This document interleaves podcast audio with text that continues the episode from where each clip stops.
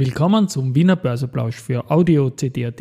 Heute ist Mittwoch, der einundzwanzigsten Juni zweitausenddreiundzwanzig und mein Name ist Christian Drastil. An meiner Haut lasse ich nur Wasser und C D. Heute geht es um den Käst-Vorschlag, den auch I V A-Chef Florian Beckermann als mutlos mit Nähe zum Sinnlos kommentiert. Und am fünfundvierzigsten Jahrestag von Cordoba neunzehnhundertachtundsiebzig geht es um das Finale im Cordoba achtundsiebzig Cup. Dies bestreiten B M W versus Commerzbank. Dies trotzdem im Wiener Börseplausch mit dem Motto Market and Me. Hey, here's Market and Me, podcasting for equity. Mit O M V. Hey, den Zeitgeist, ja, ein Modethema, Modethema. Ja, die Börse als Modethema und die Juni-Folgen des Wiener Börseplausch sind präsentiert von Wienerberger und L L B Österreich. Ein Blick auf den Markt zeigt den A T X bei dreitausendeinhundertachtunddreißig Komma sieben Punkten, ein Minus von null Komma null drei Prozent, jetzt um vierzehn Uhr fünf. Auf der Gewinnerseite die O M V mit plus eins Komma neun Prozent, dann die Unica null Komma acht im Plus und R P I mit ebenfalls null Komma acht Prozent im Plus.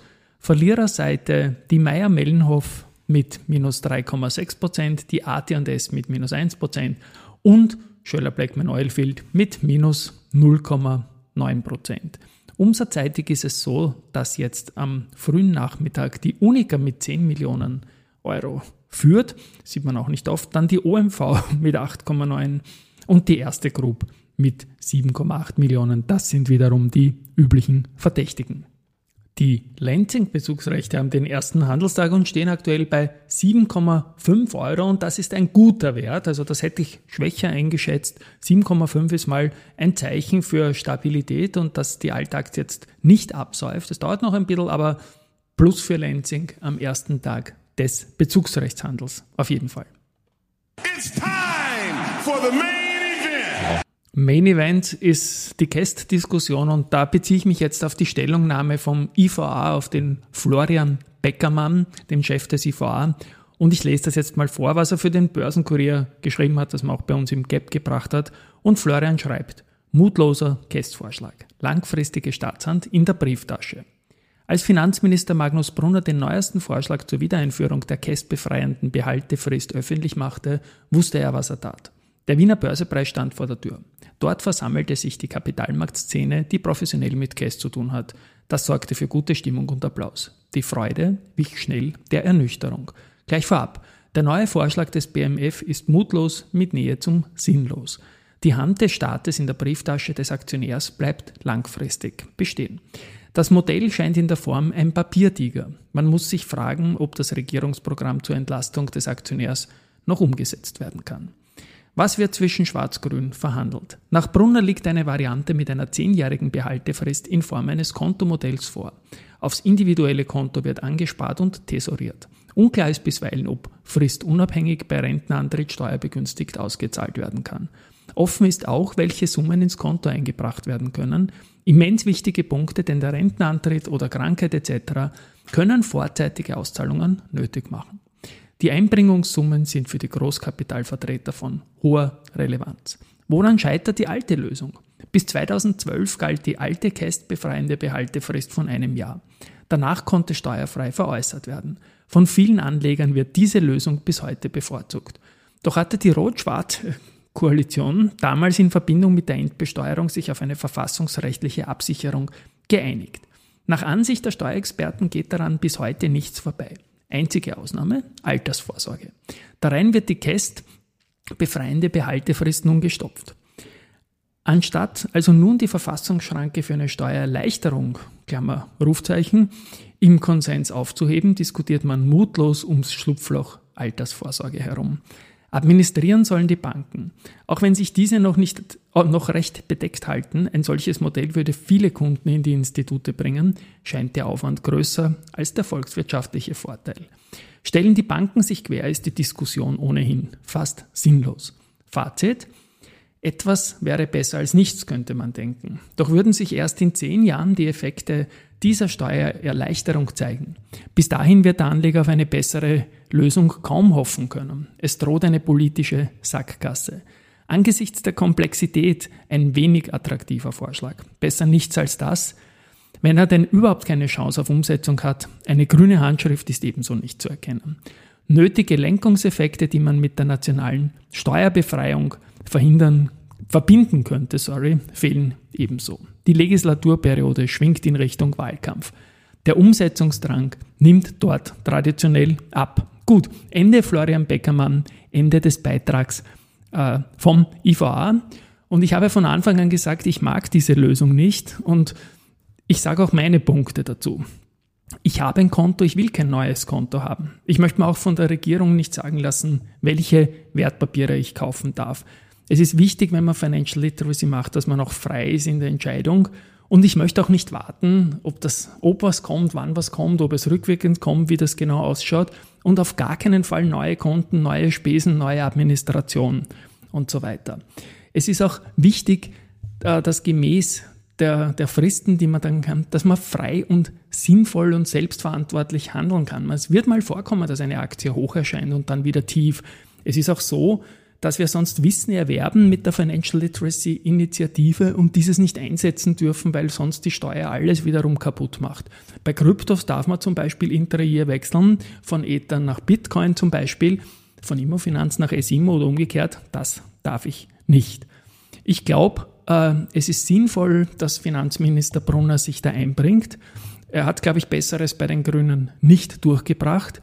Und er hat, glaube ich, auch mal gesagt, dass er kein Aktionär ist. Er ist für mich der beste Finanzminister seit langem, aber er ist halt kein Aktionär. Das werfe ich ihm nicht vor, aber es ist ein Punkt.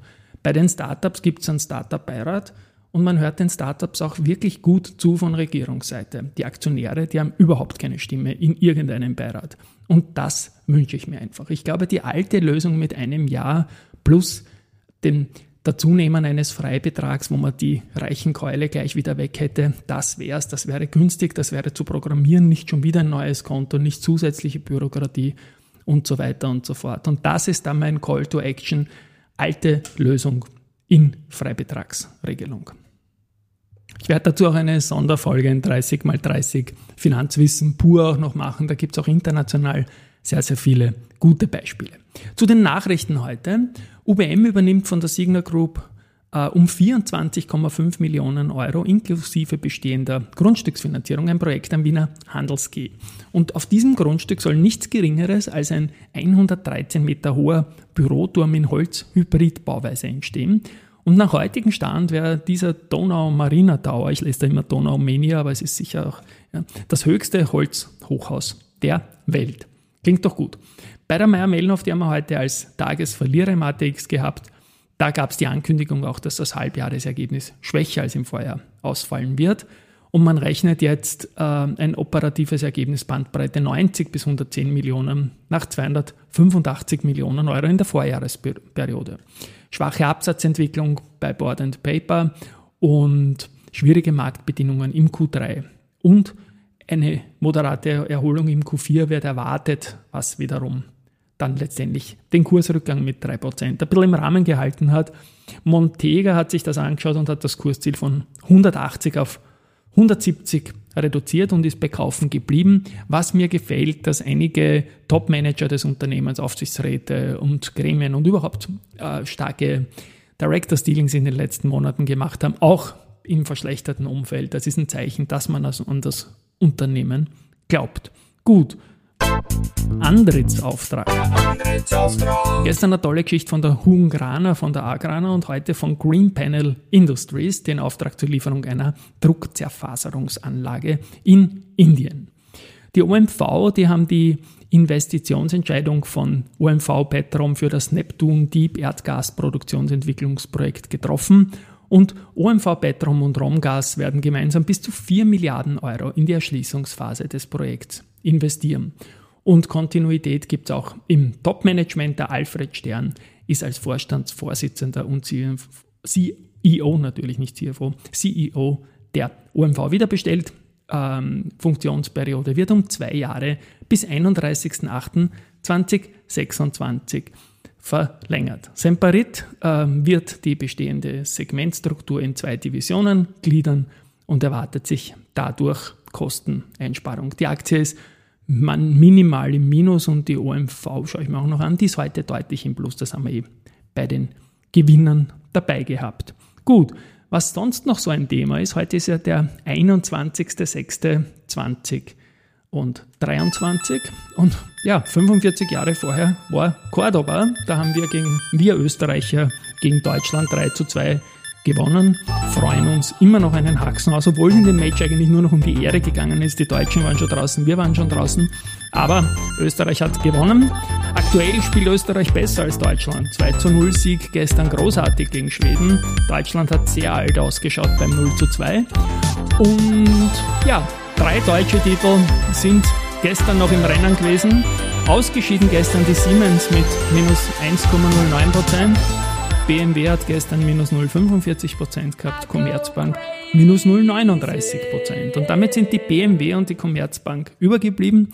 Und ja, jener Titel von den beiden, der heute die bessere Tagesperformance hat, ist am Ende des einundzwanzigster sechster des Cordoba-Tags auch der Sieger vom Cordoba achtundsiebzig Cup. Da bin ich schon sehr, sehr, sehr gespannt.